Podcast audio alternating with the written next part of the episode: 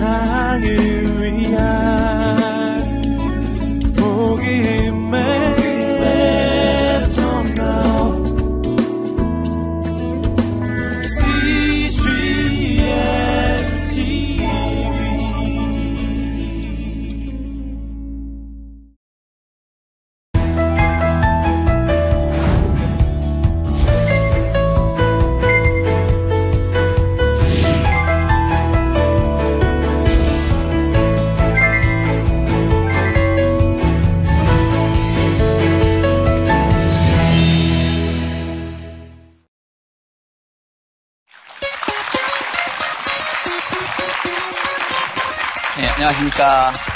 안녕하십니까.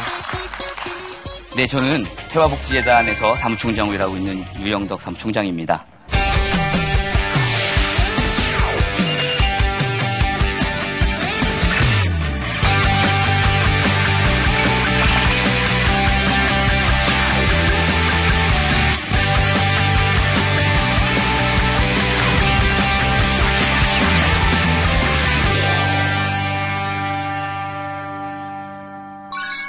제가 지금 그 하고 있는 일이 어, 사회복지사로서 어, 재단에서 어려운 이웃들을 돕는 일인데요. 어떻게 그런 나눔의 길에 어, 이끌리게 됐는지 어, 동기와 계기 이런 것들 여러분과 함께 좀 나누고자 합니다. 어, 여러분 성공하고 싶으신가요? 네. 다 성공하고 싶죠. 이 세상에서 성공하고 싶지 않은 사람이 어디 있겠습니까? 그런 사람들이 어, 성공 그러면 다 어떤 생각을 할까요? 어, 일단 돈을 많이 버는 것. 그죠? 어, 방송에 화면에도 지금 돈이 이렇게 그려져 있잖아요. 돈을 많이 버는 것이 행복이라고 생각을 하죠. 또는 돈이 아니면 어, 권력을 얻는 것, 명예를 얻는 것 이런 것들이 대부분 성공이라고 생각을 하는데요. 어, 여러분 잘 아시는 그 한비아 씨라고 아시지요? 예. 한비아 씨가 2006년도에 어, 여대생을 대상으로 한 설문조사에서 대한민국의 성공한 여성 또는 대한민국을 성공적으로 이끄는 여성 리더 중에 10위권 안에 랭크가 됐다 그래요. 본인이 어, 그때 월드비전이라는 어, 국제보호단체의 일개 팀장에 불과한데 어떻게 수많은 기라성 같은 여성 리더들을 제치고 내가 성공하는 여성의 반열에 오를 수 있을까 이런 생각을 했다는 거예요. 그러면서 어, 왜 나를 여성들이 여성 여, 자 대학생들이 왜 성공한 여성으로 꼽았을까를 고민하면서 아 우리나라 젊은 어, 사람들이 성공의 기준이 본인이 그동안 생각했던 것처럼 그저 돈 버는 것, 명예 얻는 것, 권력 얻는 것 어, 이것만이 다는 아니라라고 생각하고 있구나라는 확신을 가졌대요. 그러면서 그때 들었던 생각을 아, 본인의 책에 이렇게 어, 기술한 내용이 있었는데요. 그 내용이 너무나 제 마음에 와닿았어요. 어떤 내용이냐면 인생에서 성공이라는 건 어, 이렇게 표현했어요. 돈, 명예, 권력 이런 게 하나도 없고요. 어, 인생의 성공이라는 건 어, NGO 직원들처럼 화려하진 않지만, 네, NGO 직원들처럼 화려하진 않지만 내가 하고 싶은 일을 하면서 남에게 도움을 주는 삶. 그게 자기가 생각하는 첫 번째 성공의 요건이다 라고 얘기를 한 거예요. 제가 그 글을 보면서 어쩜 그렇게 저 얘기를 하고 있는 것 같은지 저는 한평생 사회복지사로 살았기 때문에 화려함하고는 거리가 멀어요. 네. 어, 화려하게 살지 않았죠. 어, 사실 처우도 열악했고요. 지금은 많이 좋아졌습니다만 제가 처음 사회복지 현장에 발을 들여놓던 1989년에는 우리나라의 사회복지라는 개념조차도 어, 정립이 안 될 때여서 굉장히 어려움이 많았습니다. 사회적 인식도 굉장히 낮았고요. 그래서 지금까지 화려함과는 거리가 멀었지만 한비아 씨가 얘기했던 그 성공의 기준으로 보면 저는 결코 어, 실패한 인생이라고 생각하지 않아요. 왜냐하면 어, 제가 NGO에서 일하고 있고요. 제가 일하고 있는 곳이 태화복지재단인데 태화복지재단은 1921년에 설립된 우리나라 최초의 복지기관이에요. 미- 미국인 선교사가 아, 1921년이면 우리나라가 일제 강점기였고요. 그 당시에 굉장히 어려웠죠. 경제적으로 어렵고 또 일제 강점기였고 여성과 아동들의 뭐 그 교육이나 인권 같은 것들은 거의 뭐 짓밟히던 시대였으니까 그 시대에 우리나라에 오셔서 어, 우리나라 여성과 아동을 위한 사업을 시작하셨거든요. 어, 그렇게 만들어진 태화복지재단이라는 NGO에서 일을 하고 있습니다. 그래서 NGO에서 일하면서 제가 너무나 하고 싶었던 어, 사회복지를 하고 있고요. 또 사회복지라는 일을 통해서 어려운 사람을 도울 수 있으니 그야말로 한비아 씨가 얘기했던 성공의 기준에 딱 맞는 삶을 살았다고 볼 수 있는 거죠. 그리고 한비아 씨가 두 번째 성공을 뭐라고 얘기하셨냐면 어, 한 평생을 바쳐도 아깝지 않을 가치와 신념을 발견하고 그 가치와 신념을 위해서 어, 살다간 인생들.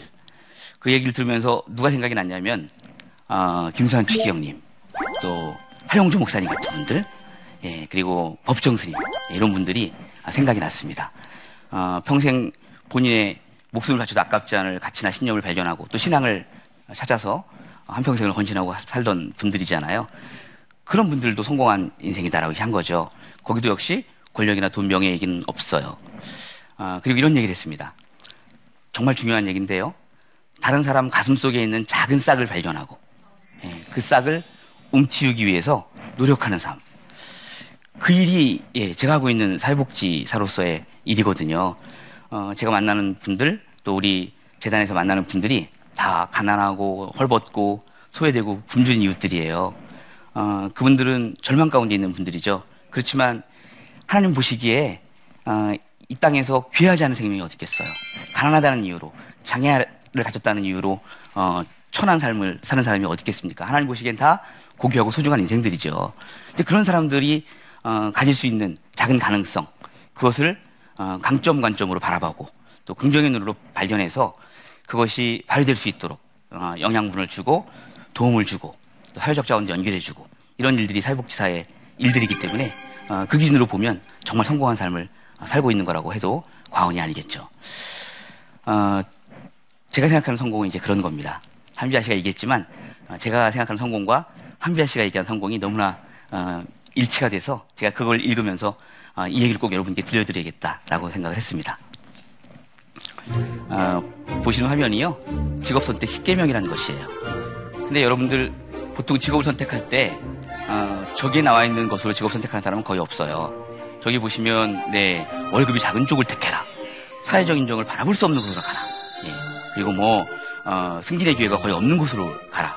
한가운데가 아닌 가장자리로 가라. 말도 안 되는 얘기를 하고 있는 것 같아요.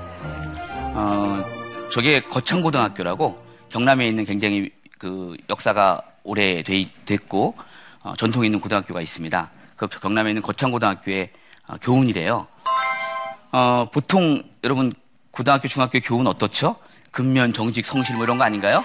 어, 저는 인천에 있는 제롬고등학교를 나왔는데 어, 제가 나온 고등학교의 교훈은 이거였습니다. 학식은 어, 사회의 등불, 양심은 민족의 소금. 아, 너무 멋있는 말이죠. 학식은 사회의 등불이 되고 양심은 민족의 소금이 된단 말이에요. 보통 다 그렇게 교훈을 정하는데 이 거창고등학교의 교훈은 저게 교훈이에요. 그래서 학교에 가면 어, 로비에 어, 복도라 그러죠. 복도에 저게 아주 큼지막하게 걸려 있어요. 어, 근데 저걸 왜 학생들에게 니들 나중에 직업을 택할 때 월급이 적은 쪽으로 가고, 예, 어, 너를 필요로 하는 곳으로 가고, 한가운데가 아닌 가장자리로 갈 수 있는 데로 가고, 예, 사회적 인정이, 인정을 바라볼 수 없는 곳으로 가고, 이런 얘기를 왜 가르칠까 생각해 보면 저기에 정말 직업에 대한 답이 있기 때문이라고 생각을 해요. 저 가만히 보시면 아홉 번째 한번 어, 보시겠어요? 아홉 번째 아주 앞권입니다. 부모나 아내나 약혼자가 반대하는 곳이면 틀림없다. 그곳으로 가라. 예. 제가 사회복지사라는 직업을 택할 때 우리 아버님 엄청히 반대했어요. 그게 뭐 하는 건데? 그래서 어려운 사람 돕는 거예요. 그랬더니 너나 도와 자식아 이렇게 얘기할 정도로 반대하셨죠. 어, 그런데 지금 생각해 보면 어, 그 직업을 택했기 때문에 제가 하나님 앞에서 또 우리 아이들 앞에서 어, 진정성 있는 삶을 살 수 있었던 것 같고요. 후회하지 않는 아까 조금 전에 얘기했던 그런 성공의 기준으로 봤을 때 아름다운 삶을 살았다고 저는 생각을 합니다. 어, 제가 청소년기 때 굉장히 어려운 시기가 있었어요. 사실은 그 어려움이 생기게 된 어, 이야기와 그걸 극복하는 과정을 얘기하면 영화를 찍어도 모자람이 없을 정도로 한 두 시간 걸리는 얘기일 텐데 그걸 할 수는 없고요. 어, 정말 흔히 얘기하는 철없이 겉돌고 방황했던 청소년기를 겪었습니다. 굉장히 방황 많이 했고요. 흔히 얘기하는 일탈 행동도 많이 했고 지금 저를 어, 보는 사람들은 아 총장님이 청소년기 때 그랬다고요? 상상이 안 간다고 얘기를 해요. 굉장히 그런 어, 방황하는 시기가 있었어요. 그 방황하는 시기에 제가 이제 어, 그 뭐 뭐랄까 아버님에 대한 음, 지금 저희 제가 저희 아버님을 너무 존경하는데 그때 아버님은 본인의 그 욕구 때문에 어, 뭐 저를 위해서였죠. 제가 잘 됐으면 좋겠다는 생각 때문에 공부를 강요하고 어, 그래서 제가 중학교 때까지는 정말 전교 등수로 놀았어요. 아버님이 어, 제가 성적이 떨어지면 매를 드시니까 그게 무서워서 공부를 했어요. 매를 들어서 공부하는 거는요 중학교 때까지예요. 예. 고등학교 딱 되고 나니까 아버님 매가 두렵지 않아요. 예. 그리고 오히려 적개심이 생겨요. 그래서 방황하기 시작했습니다. 내 인생은 도대체 아버지 꼭두가신가? 우리 아버지한테는 직업이 딱 두 개밖에 없었어요. 뭐였을 것 같아요? 판사 아니면 의사. 예. 이 세상에 수많은 직업이 있는데 너는 반드시 의대 가거나 법대 가야 된다. 이게 아버님의 생각이었기 때문에 저는 너무 강압을 느꼈고요. 그래서 청소년기 때 엇나갔습니다. 가출을 했어요. 아, 그래서 학교를 안 가게 되고 그래서 흔한 얘기로 요즘 하는 이야기로 학교를 잘렸어요. 음, 그래서 학교를 못 나가게 됐죠. 그리고는 이제 나쁜 친구들하고 어울려 다니기 시작했습니다. 아, 그러다가 그 제 인생의 전환점이 오게 되는데요. 어, 다 그렇지 않나요? 드라마나 영화 또 훌륭한 현인들의 음, 삶을 보면 다 그분들의 인생의 전환점은 다 누구로부터 시작되죠? 보통 어머니. 예. 저도 아버님은 저를 그렇게 어, 아버님의 예, 욕구 때문에 이렇게 하셨지만 자식에 대한 사랑이었다고 지금은 이해를 하고 정말 아버님을 존경하는데요. 그때 어머니는 저희 아버님의 그런 양육 태도에 대해서 어, 굉장히 못마땅해 하셨어요. 그 저를 감싸주시고 늘 대표를 대주셨어요. 어, 그래서 그 어머니에 대한 애절함이 제가 있었습니다. 죄송스러움이 있었고, 그날도 역시 친구들하고 어, 밤늦게까지 싸돌아다니다가, 어, 밤늦게 집에 들어왔어요. 그리고는 밤 새벽 1시 정도에 잠이 들었죠. 보통 1시에 잠들어서 학교 안 가니까요. 깨는 게 난 11시. 그럼 뭐 11시에 깨서 그냥 어머니한테 엄마 밥 줘. 뭐 맡겨놓은 것처럼. 예. 그 어머니 밥 먹고 또 못된 짓할 애들하고 나가러 도- 나가는 거죠. 이제 그날도 1시에 와서 밤늦게 잠이 들었어요. 그날 따라 그날 따라 새벽 4시 반쯤 눈이 떠졌어요. 근데 제 생각에는 어, 제 스스로 깼다기보다는 지금 생각해 보니까 하나님이 저를 깨워주신 거예요. 어, 잠에서 깼는데 밖에서 문 밖에서 무슨 이상한 소리가 들려요. 무슨 소리였을까요? 네, 어머니의 기도. 어머니께서 저를 위해서 기도하고 계신 거예요. 근데 그 기도를 제가 들어보니까 어, 하루 이틀에 오신 기도가 아니에요. 어, 저를 긍휼히 여기고 불쌍한 마음으로 어, 정말 마음을 담아서 기도하시는데 차라리 엉엉 우시면서 기도했으면 좋겠는데요. 제가 잠에서 깰까봐 엉엉 울지도 못하시고 그냥 자식 방문 앞에서 어, 그 절제된 기도를 하시는 거예요. 떨리는 음성으로. 근데 여러 가지 기도를 하시는데 다른 건 잘 안 들어왔고요. 딱 한마디가 제 예, 귀에 들려왔어요. 어떤 기도였냐면 하나님 우리 아들 교회 좀 가게 해주세요. 그게 어머니의 기도였어요. 그 새벽 4시 반에 제가 눈을 떠서 그 기도를 들으면서 어, 어머니에 대해서는 제가 마음이 좋다 그랬잖아요. 어, 그렇게 어머니 속썩이고 계속 말썽 부리는 것에 대해서 미안함이 있었는데 그 기도를 듣고는 아 저게 우리 엄마 소원인데 한번 들어주자. 예. 제가 좋아서 교회 가는 게 아니라 어머니의 소원인데 한번 들어주자. 그래서 그 다음날 아침에 여전히 11시에 일어나서 어, 어머니가 이제 부엌에 계시길래 엄마 밥 줘. 똑같이 당당히 요구를 하고 어머니가 밥 이렇게 이제 국 풀어 간 사이에 제가 어머니한테 그랬어요. 엄마 나 이번 주부터 교회 가려고. 그랬더니 우리 어머니가 국자로 국을 뜨시다가 정말 깜짝 놀라셔서 국자를 놓치시더라고요. 왜 그랬을까요? 본인의 기도가 하나님께 상달됐다고 생각하신 거예요. 근데 물론 상달된 거죠. 제가 그 시간에 깨서 그걸 들었으니까. 그 제가 놓친 걸 보면서 우리 엄마 웃긴다. 내가 어제 들었는데 보나마나 엄마는 아, 하나님께 내 기도가 상달됐구나라고 생각하시나 보다. 그렇게 이제 생각했었죠. 그리고 이제 교회를 다니기 시작했습니다. 어머니 기도, 기도 때문에 교회를 다시 나가게 됐고요. 어, 모태신앙이었는데 뭐 그렇게 이제 중고등학교 생활하면서 교회 안 나갔었거든요. 어머니가 제가 교회 나가는 게 소원이라고 하시니 그 소원을 이루어 드리기 위해서 어, 교회를 나간 게 제 인생의 첫 번째 전환점이 됐습니다. 어, 그 교회에서 제가 다니던 교회에서 어떤 분을 만났냐면 전사님을 한번 만났습니다. 그분은 공교롭게도 제가 나온 고등학교의 선배이셨어요. 음, 그래서 저에 대해서 어, 좀 이렇게 안타까운 마음을 갖고 계셨고요.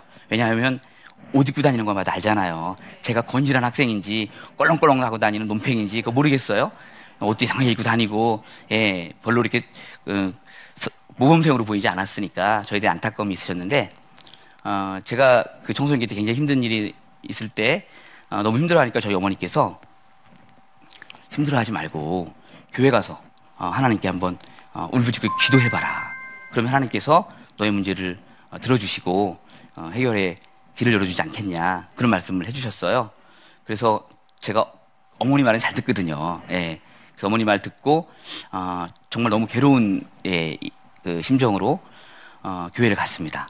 그래서 교회 지- 지하실에서 기도실에서 어, 기도를 했는데 지금 생각해 보면 기도라기보다는요 어, 원망이었어요. 예, 그냥 막 욕을 섞어가면서 당신이 살아있다며 전지전능하다며 왜 인간에게 이런 고통을 주고 이런 아픔을 주냐 이런 뭐 어, 원망을 한 거예요. 막 울부짖었어요.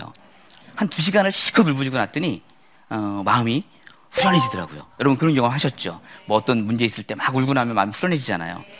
그 새벽 한 제가 11시쯤 가서 한두 시간을 막 울부짖었으니까 새벽 1시쯤 됐을까요? 어, 이제는 힘들어서 못 듣겠더라고요. 그래서 이제 일어났어요. 일어나서 집에 오려고 이제 그만 일어나야 되겠다. 집에 오려고 일, 일어났는데 뒤에서 누가 나를 부르는 거예요. 영더가 이렇게. 누가 불렀을까요? 음, 이렇게 얘기하면 대부분의 사람들이 하나님의 음성이 들렸나 보다. 아, 이렇게 생각을 하는데 하나님은 아니셨고요. 음, 뭐 하나님께서 어쩌면 그 전사님의 입을 대원해서 부- 불렀을지도 모르겠어요. 전사님 저를 부르신 거예요. 본인의 어, 40일 그 철야 기도를 하러 왔다가 아, 저를 보시고 제 기도를 들으시고 저를 이제 부르신 거예요. 그래서 그분과 아, 그날 상담을 하게 됐어요. 어, 한두 시간 정도 이렇게 쭉 어, 걸을 거리 밤길을 걸으면서 그날 펑펑 눈이 오던 날이었는데 그 눈길을 걸으면서 이야기를 나눴습니다. 이야기를 나누는 가운데 그분이 여러 가지 얘기를 해주셨는데요. 어, 저한테 그 해주신 말씀 가운데 아직도 제 가슴에 깃발처럼 꽂힌 말씀이 하나 있는데 영도가 너는 왜 너 자신을 사랑하지 않니? 이 얘기셨어요. 그래서 어, 지금 생각하면 별 얘기 아닌데 그 당시 절망에 빠져있던 저에게는 그 말씀이 막 이렇게 등대와 같은 말씀이었어요. 아, 내가 나를 사랑하지 않고 있구나. 그래서 내가 나를 사랑하는 길이 무엇일까를 고민하기 시작했습니다. 그러면서 어떤 생각을 했냐면 나는 학생인데 어, 지금까지 부모님 속만 썩였고 그러면 나를 사랑하는 길은 일단 내 본분에 최선을 다하는 게 아닐까? 그래서 다시 공부를 무섭게 하기 시작했어요. 열심히 공부했어요. 그래서 그 당시에 제가 어, 내신이라는 게 있었는데 내신 10등급에 6등급이었는데요. 그러면 뭐 어, 서울에 있는 대학 오기 어려워요. 근데 6등급이었는데 학력고 점수를 잘 받아가지고 고3 1년 열심히 공부해서 연세대학교 사회복지학과를 가게 됐어요. 기적과 같은 일이죠. 그러니까 1년 동안 제가 얼마나 공부를 열심히 했는지 우리 어머니가 어, 제발 잘하고 또 이제 건강 상하겠다고 할 정도로 공부를 열심히 했어요. 그래서 학력고사를 마치고 제가 이제 어, 전공을 선택하려고 고민하고 있는 가운데 전사님 생각이 났어요. 전사님을 찾아갔습니다. 제가 무슨 말씀을 드렸냐면 전사님, 저는 전사님의 어, 상담으로 제 인생이 바뀐 사람입니다. 전사님의 영향력으로 제가 어, 그 방황하던 청소년 길을 접고 새로운 인생을 살게 됐으니 저도 전사님 같은 사람이 되고 싶어요. 다른 사람에게 선한 영향력을 미치고 뭔가 삶의 변화를 일으킬 수 있는 그런 사람이 되고 싶은데 어, 목사님 말고요. 예, 목사님 말고 어떤 일을 해야 될까요? 라고 여쭤봤어요. 목사님 하는 거 너무 두려웠어요. 네. 그래서 그랬더니 그 전사님께서 음, 사회복지라는 학문이 있다는 거예요. 근데 그 당시가 89년이었으니까 사회복지학과가 우리나라에 불과 10개도 안 됐습니다. 사회복지학과 있는 대학이. 근데 그분이 사회복지학과를 아시는 거예요. 그러면서 제가 사회복지학과가 뭐 하는 데예요?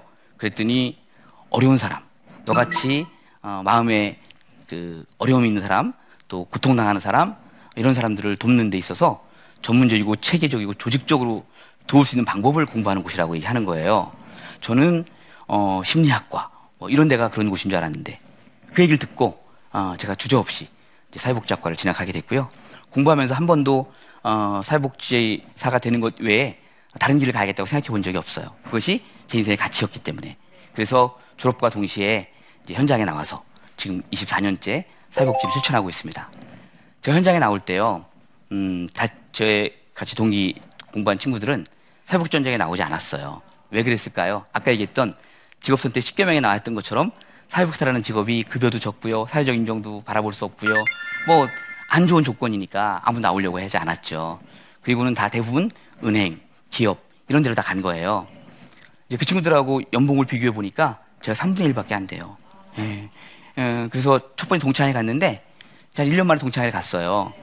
걔들이 얼마나 그 어깨가 막 당당한지 온 세상이 다 자실 것 같은 거예요. 어, 그리고 하는 얘기들이 이제 다 주식 얘기, 경제 얘기, 그 다음에 이제 기업에 있던 애들이니까 기업에 관련된 이야기들, 연봉 얘기. 그 얘기를 들으면서 제가 낯선 곳에 와 있는 느낌. 제 친구들이 아닌 것 같은 거예요. 이방인이 되는 듯한 느낌을 받았어요. 어, 그래서 그날 심각하게 고민했습니다. 내가 동창회를 계속 가야 될까? 가서 긍정적인 영향을 받으면 좋은데 그런 얘기를 들으니까 어, 내가 제대로 어, 맞는 길을 가고 있는가? 이런 회의가 들더라고요. 그래서 결심했어요. 아, 가지 말아야 되겠다, 동창회를. 부정적인 영향을 받으니까 그 동창회를 안 갔어요. 그리고 10년 만에 이제 어, 동창 중에 그 어머님이 돌아가셔서 어, 상갓집에서 모이게 됐어요. 근데 10년 만에 애들이 어떻게 돼 있냐면 다 세상을 품을 것 같고 어깨가 그 당당했던 애들이 10년 만에 어떻게 됐을까요? 다 작은 아버지가 돼 나타났어요.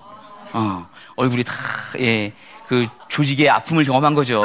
예, 다 자기 것 같았는데 10년쯤 지나니까, 예, 이제 조직에서 어, 밑에서 치고 올라오고 위에선 뭐 누르고 실적에 대한 압박 이런 것들 때문에 너무 힘들어하는 아이들을 발견했어요.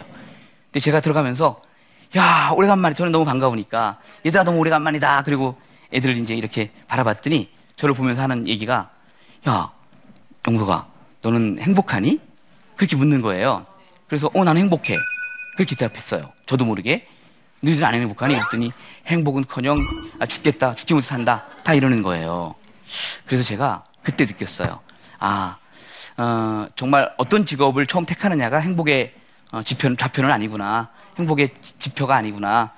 어, 어떤 직업을 택하든 내가 어, 필요로 하는, 나를 필요로 하는 것, 내가 하고 싶은 것, 그 일을 하면서 정말 남에게 도움이 되는 삶을 살아왔더니 10년 후에 저는 행복한 삶을 살고 있었고요. 예, 기업에 간 친구들은 돈은 저보다 훨씬 많이 벌었겠지만 어, 별로 행복하지 않다고 얘기하더라고요.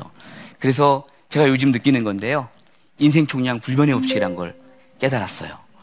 어, 사람을 사람의 인생을 저울에 달 수 있으면 어, 그 사람이 벌어들이는 물질, 그 사람이 벌어들 그 사람이 느끼는 행복, 그 사람이 느끼는 기쁨, 그 사람이 느끼는 슬픔, 고통, 아픔 이런 것들을 다 계량화해서 저울에 달 수 있으면 대부분의 사람들이 결국 행복의 총량은 같을 것이다. 예, 그러니까 어, 하나님이 공평하셔서 물질이 적으면 다른 걸로 충분히 예, 행복하게 해주시고요. 또 물질이 많은 만큼 또 다른 어려움도 주시고 그런 게 제가 생각하는 인생 총량의 불변의 법칙이거든요. 그래서 어, 정말 그 인생을 행복하게 산다는 것 그것은 제가 생각하기에 나만을 위해 사는 것, 어, 나를 위해 사는 것보다 내가 하고 싶은 일 하면서 남에게 도움이 되는 삶, 결국 나누는 삶이죠. 어, 나눔이 우리 삶 가운데 있을 때 행복하게 살 수 있다고 생각을 합니다. 제가 평생 그렇게 살았더니 어느 날 우리 딸이 저에게 그런 말을 했어요. 제가 초등학교 때만 해도 아빠, 우리의 친구들이 어, 아빠가 커 보여. 네, 아빠가 굉장히 큰 사람 같아. 이렇게 얘기를 했다는, 했다는 거예요. 초등학교 때는. 근데 중학생이 되더니 중학교 2학년 때였는데 중학생이 되더니 아빠 요즘이잖아. 우리 친구들이 초등학교 때 커 보였던 아빠가 중학생이 되니까 이제 아빠가 작아 보인대요. 그렇게 얘기를 하더라는 거예요. 너무 초라해 보이고 맨날 힘들어하고. 근데 나는 아빠 거꾸로다? 그렇게 얘기를 하는 거예요. 초등학교 때는 친구들이 어, 아빠가 커 보인다고 했을 때 우리 아빠는 작은데 그랬대요. 실제로 제가 키도 작잖아요. 그렇게 얘기했대요. 속으로. 근데 중학생이 되고 나니까 근데 거꾸로 아빠 나는 중학생이 되고 나니까 아빠가 커 보인다? 그 얘기를 하는 거예요. 제가 얼마나 가슴이 뛰었는지 몰라요. 그 얘기 들으면서 아 이러면 나는 성공적인 인생을 살았다. 행복하구나. 딸에게 인정받고 그건 저를 존경한다는 얘기잖아요. 제가 실제로 뭐 키가 컸겠어요, 그렇죠?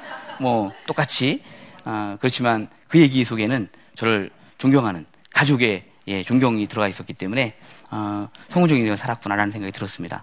그렇게 해서 저는 예, 그 나눔을 실천하는 사회복지사의 삶을 살게 됐고요. 지금까지 어, 태화복지단에서 25년째 열심히 어려운 사람들을 돕고 또 성장시키는 일을 하고 있습니다. 예, 고맙습니다. 감사합니다.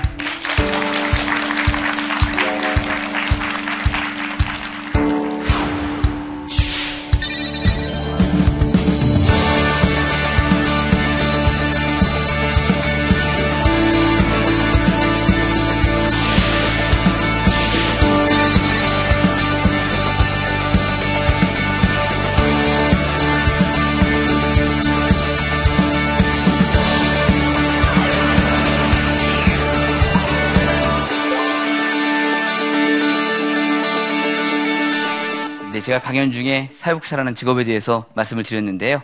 어, 관련된 질문 있으시면 제가 질문을 좀 받도록 하겠습니다. 질문해 주시죠. 네, 질문해 주시죠. 네, 저는 평소에 봉사활동에 대해서 관심이 많아서 한 2, 3년 전서부터 저 동네에 있는 복지관에서 봉사활동 하고 있거든요. 네. 그런데 하다 보니까 제가 사회복지사 자격증을 따서 그 일을 좀 해보고 싶어요. 근데 네. 절차와 과정이 좀 어떤지 어렵지는 않은지 궁금해서 예, 네. 여쭤봅니다. 네. 어, 사회복지사 자격증을 따는 과정이 뭐 복잡하고 어렵진 않고요. 법에서 정한 그 과정과 절차가 있습니다.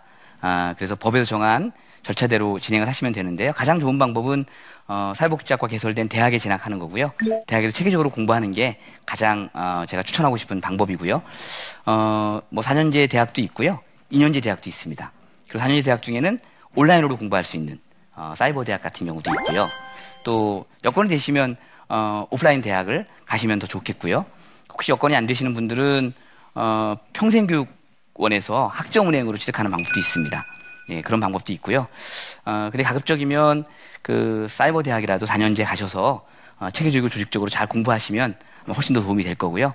어, 그 법에서 정한 교과목을 이수하고 실습을 하시면 어, 사회복지사 2급 자격증을 받을 수가 있고요. 음, 1급 자격증은 국가고시를 봐야 됩니다. 그래서 국가고시 합격을 하셔야 아, 1급 자격증을 얻을 수 있어요. 그래서 그렇게 자격증을 취득하시면 어, 사회복지사로 일을 할 수 있습니다. 네, 답이 되셨나요? 네, 고맙습니다. 음, 제가 어, 왜 나눔의 길에 이끌렸는지 그리고 그 이끌린 가운데에는 하나님의 인도하심이 있었다는 것 그리고 어머니 기도가 있었다는 것 그리고 무엇보다 어, 나눔의 길을 이끌린 것도 중요하지만 아, 나누는 삶을 살면서 느끼는 행복 어, 그래서 제가 어, 인생의 참다운 행복이 무엇인지 성공이 무엇인지 여러분께 잠깐 어, 제가 드는 생각들을 말씀드렸는데요. 어떠셨어요? 어, 인생을 바라보는 관점을 좀 우리가 바꿔야 할 필요가 있다고 생각하지 않으셨나요? 네, 그렇게 어, 성공에 대한 관점, 또 인생의 행복에 대한 관점 이런 것들을 우리 다 신앙인들이니까 어, 신앙적 관점에서 바꾸시면 좋을 것 같습니다. 여러분이 인생의 관점을 바꿀 수 있는 어, 그런 여러분들이 되시기를 어, 바랍니다. 고맙습니다.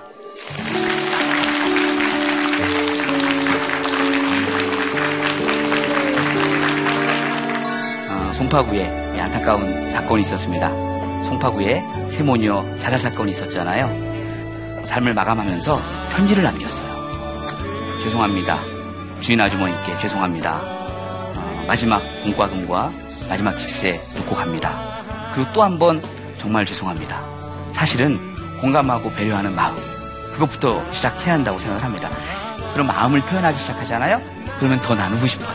그러면 이제 내가 가진 시간과 내가 가진 재능과 이런 것들을 위해서 이웃을 위해서 어, 뭘 쓸 수 있을까 고민하게 되죠. 그러면 점점 나눔의 영역들이 확산될 거라고 저는 확신합니다.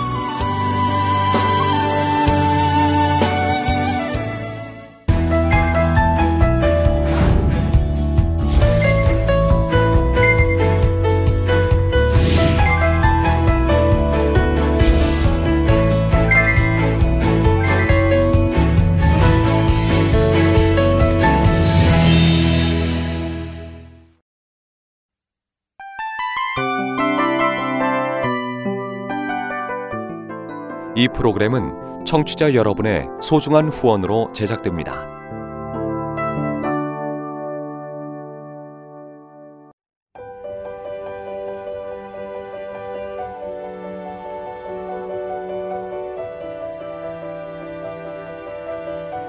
세상에는 수많은 교회들이 있지만 더 깊이 있는 말씀 강해를 찾기 위해 크기로만 교회를 선정하지 않습니다. 보다 좋은 영적 콘텐츠를 더 많이 나누기 위해 방송비를 받지 않습니다. 1년 365일 복음만 전하고 싶어서 우리는 광고를 하지 않습니다. 온누리의 복음을 땅끝까지 CGN TV와 함께 땅끝 선교사가 되주세요.